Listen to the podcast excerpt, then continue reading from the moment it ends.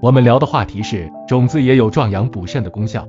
大家好，我是孟药师，内容仅供参考。在《摄生众妙方》中有一副名为五子衍宗丸的古方，该方由枸杞子、菟丝子、五味子、覆盆子、车前子五种植物的种子组成，现在一般的药店都能买到中成药。这种药最早用于治疗男性肾虚精少、阳痿早泄、遗精、精冷。后来扩展到治尿频、遗尿、夜尿多、流口水，乃至妇女白带多，并且对于某些因为肾虚引起的不孕不育也非常有效。究其治病原理，其实就是补充肾气，增强人体内的阳气。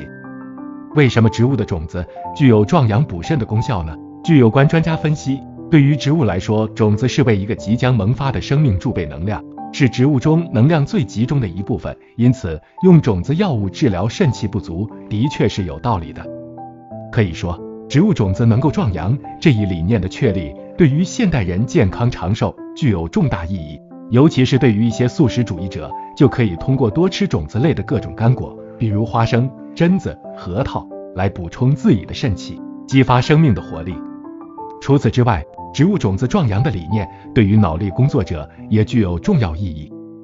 在中医理论中，脑与肾是相通的，故有补肾就是补脑的说法，并且大脑工作时消耗的能量非常大，直接消耗肾里的元气，从而极易引起肾气不足。